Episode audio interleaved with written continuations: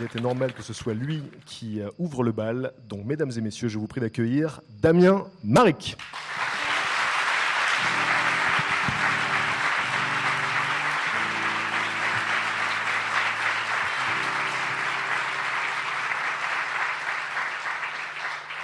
Bonsoir. La première fois que j'ai lu un livre de Stephen King, j'avais 12 ans. C'était un recueil de nouvelles qui s'appelle Danse macabre. Et à l'intérieur de ce recueil, il y avait une histoire qui me plaisait particulièrement parce que je la trouvais extrêmement touchante. Et je me suis promis d'en faire quelque chose, d'en faire une adaptation. Et là, le monde des adultes a fait l'inverse de ce que j'attendais, c'est-à-dire ils ont tout fait pour me dire ça va être trop cher, c'est un million de dollars, tu es trop loin, tu n'es pas américain, tu n'y arriveras pas. Et donc, j'ai cru à moitié ce que disaient les adultes et j'ai laissé ça dans le coin de ma tête, mais je voulais avancer sur cette voie et faire confiance à la vie. À ce moment-là, le mercredi après-midi, je jouais au foot avec les camarades et j'étais celui qu'on choisit en dernier dans les équipes. Vous savez, on prend l'un, on prend l'autre. J'étais celui qu'on choisissait en dernier parce que bah, je ratais tout le temps la balle. Et donc, à force d'être lassé de vivre ça, bah, j'ai décidé d'échanger ma place avec un petit camarade qui, lui, n'avait pas les moyens de se payer, d'aller au club de sport. Et donc, du coup, bah, je lui disais, tu vas t'appeler Damien Maric, et puis moi, ce que je vais faire, c'est que je vais euh, sortir à la station avant, et je vais aller dans les studios d'AB Productions, qui à l'époque produisait le Club Dorothée, et qui produisait euh, Hélène et les garçons et tout ça. Et donc, je passais le service de sécurité en me faisant, euh, en acquiesçant quand on me disait si j'étais le fils d'Aude Messan. Je sais pas qui est cette femme, mais en tout cas, je disais oui, oui. Et donc, je passais le service de sécurité, et en gros, je restais là à découvrir ce monde caché de la télévision avec toutes ces coulisses, et ça me faisait extrêmement rêver. Et je me suis rapproché d'un régisseur qui, lui, partait chez Canal des années plus tard, puisque je commençais à avoir 16 ans cette fois. Et, euh, je m'entendais bien avec lui, donc je me suis dit, bah, je vais le suivre. Mais là, cette fois, pour passer le service de sécurité, étant donné que j'étais un peu plus vieux, bah, j'ai mis un costume et j'ai dit que j'étais stagiaire et que j'avais pas mon badge. Donc on m'a donné un badge et j'ai pu passer le service de sécurité. À ce moment-là, je me retrouve au guignol de l'info et je rencontre un réalisateur qui s'appelle Éric Lartigot qui a fait La famille Bélier récemment. Et je lui dis, bah voilà, j'aimerais bien faire ce métier, travailler comme ça. Et il me dit, bah, tu sais, Damien, fais quelque chose crée quelque chose, fais un court métrage, n'importe quoi. Et donc j'ai fait un court métrage et une fois fini, je l'ai envoyé à 40 boîtes de production françaises. Et ces 40 boîtes de production françaises, après trois mois en les appelant le mercredi et le vendredi à la même heure, personne n'avait rien regardé. Alors j'étais triste parce que je me suis dit, bon bah voilà, j'ai fait un film et personne ne l'a vu. Et un jour, je jouais à la Nintendo 64 un jeu qui s'appelle GoldenEye. Voilà, là je sens qu'il y a des mecs qui ont compris. Hein. Donc j'ai passé des nuits à se jouer avec un copain à ce jeu et mon pote me dit, tu sais Damien, tu devrais l'envoyer aux États-Unis. Et là, il y avait le télé 7 jours en face de moi et je me dis, bon, bah, je vais regarder. Là, il y a marqué où leur écrire Brad Pitt, où leur écrire Johnny Depp. Et ça, on était 7 jours.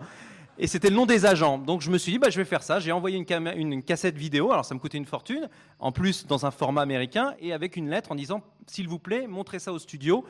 Et puis on verra ce qui se passe. Et quelques mois plus tard, je reçois des lettres type de Paramount, de Disney qui me disent bah voilà euh, très bien merci on a vu votre film mais euh, on n'embauche pas et voilà sauf qu'il y a une lettre qui était différente des autres c'est celle de 20 Century Fox qui en bas écrit à la main disait si jamais vous passez dans le coin n'hésitez pas à venir nous voir trois semaines après toutes mes économies je travaillais au bistrot romain toutes mes économies sont passées dans l'achat euh, d'un billet d'avion aller-retour et surtout un petit appartement que j'ai pris à Torrance. J'arrive à la 20 Century Fox avec la la lettre en main et je dis j'ai rendez-vous avec Madame Becky White.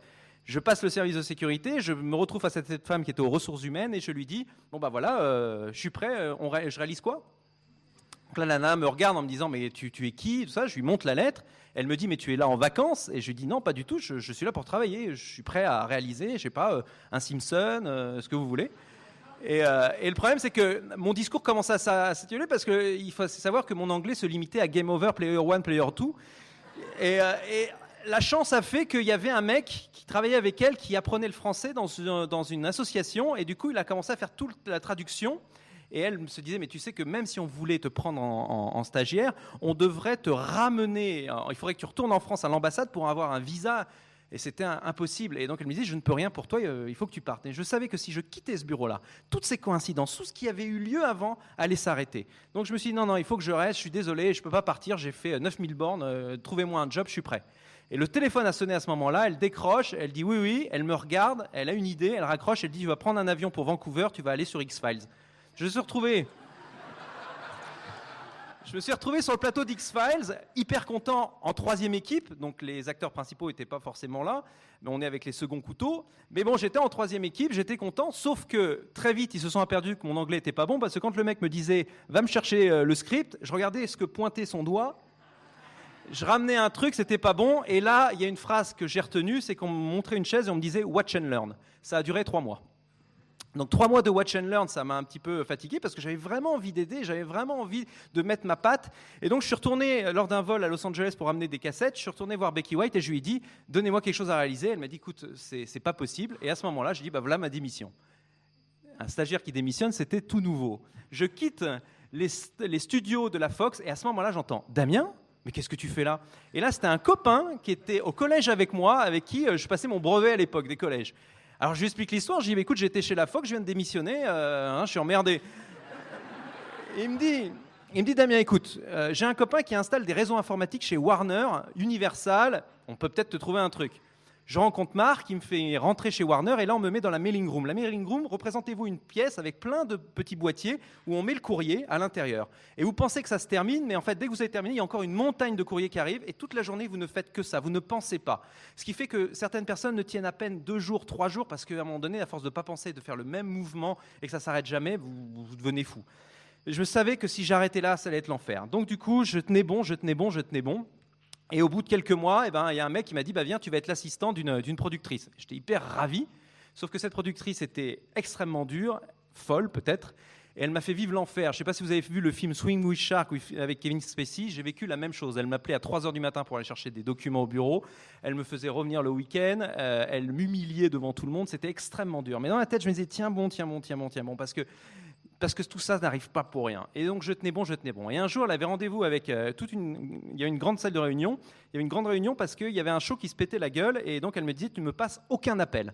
Sauf que bien évidemment, il y a le premier appel, c'est un mec qui me dit Damien, il faut que tu me la passes tout de suite, il faut que je lui parle. Je savais que si je lui passais, je me faisais engueuler. Si je passais pas, je me faisais engueuler. Donc je me suis dit bon bah je vais y aller. Je suis allé en salle de réunion et là j'entrebaille un petit peu la porte et je vois le directeur de chez la Warner qui dit c'est pas possible, ce show se casse la gueule. On a fait de la pub, on a fait euh, tout du, télémarketing, tout ça ne marche pas. Et là je sais pas ce qui me prend. Je rentre dans le bureau, je dis j'ai une idée. On n'a qu'à mettre sur des morceaux de papier des invitations pour les touristes qui viennent à Venice Beach. On leur donne et vous, allez voir le show, il y aura plein de monde euh, qui vont venir. Ça va être génial. Le mec me regarde, je sens les couteaux tirés de la nana derrière moi. Et le mec me regarde et dit Ça va me coûter combien cette connerie? Et je dis bah, Juste une ramette de papier, je vais distribuer moi-même. On fait l'opération, je vais voir, je vais à Venice Beach et je distribue des papiers pour les shows télé. Il se trouve que ça existe encore aujourd'hui. Quand vous allez aller à Venice Beach, vous verrez des petits papiers. Ben voilà, c'était ça l'histoire. Et donc du coup, le lendemain, le show est rempli, rempli que d'étrangers, que de touristes qui sont venus voir un show télé qui savaient même pas comment on faisait. Donc là, le mec est ravi, il me dit euh, Damien, euh, super, génial, qu'est-ce que tu veux faire? Je dis, je veux être sur les plateaux télé, je veux vraiment euh, travailler. Donc il me dit, bah, écoute, le show que tu as rempli qui s'appelle Véronica's Close, les dessous de Véronica, tu vas pouvoir travailler dessus. Donc j'étais un petit peu le second second assistant d'un assistant. Et à ce moment-là, bah, je me retrouve sur. J'adorais le soir rester au coin, voir les faux. Vous savez, c'est des faux décors. Bon, voilà, pas, pas comme ici, mais vous avez le son. Et donc j'adorais ça. Je me demandais si l'évier, il y avait de l'eau, vraiment. Euh, j'adorais voir les, aliments qui étaient en plastoc, en fait, quand ils faisaient semblant de manger. Et j'adorais ces faux décors. Et puis, je suis resté un soir plus longtemps que prévu et j'entends une sorte de fête dans le studio d'à côté, dans le stage d'à côté. Donc j'ouvre la porte, je rentre et en fait, je vois un décor de prison et je vois que c'est un anniversaire. Et là, l'anniversaire, il se trouve que c'est l'anniversaire de Stephen King qui est sur le plateau. Alors là, je fonce et je dis bonjour, euh, bonjour Stephen, c'est Damien.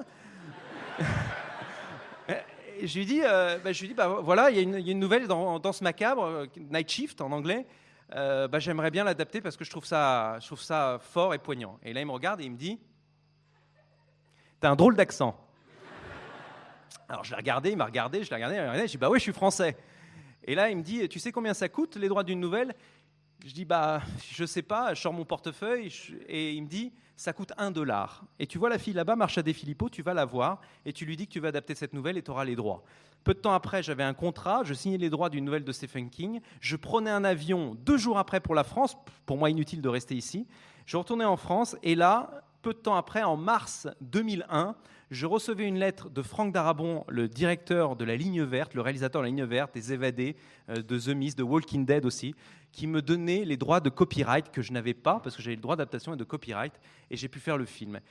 Pour ceux qui ont un petit sac, vous verrez à l'intérieur une copie des, droits que je vous ai glissés, une photocopie des droits que j'ai eus euh, de Franck Darabon.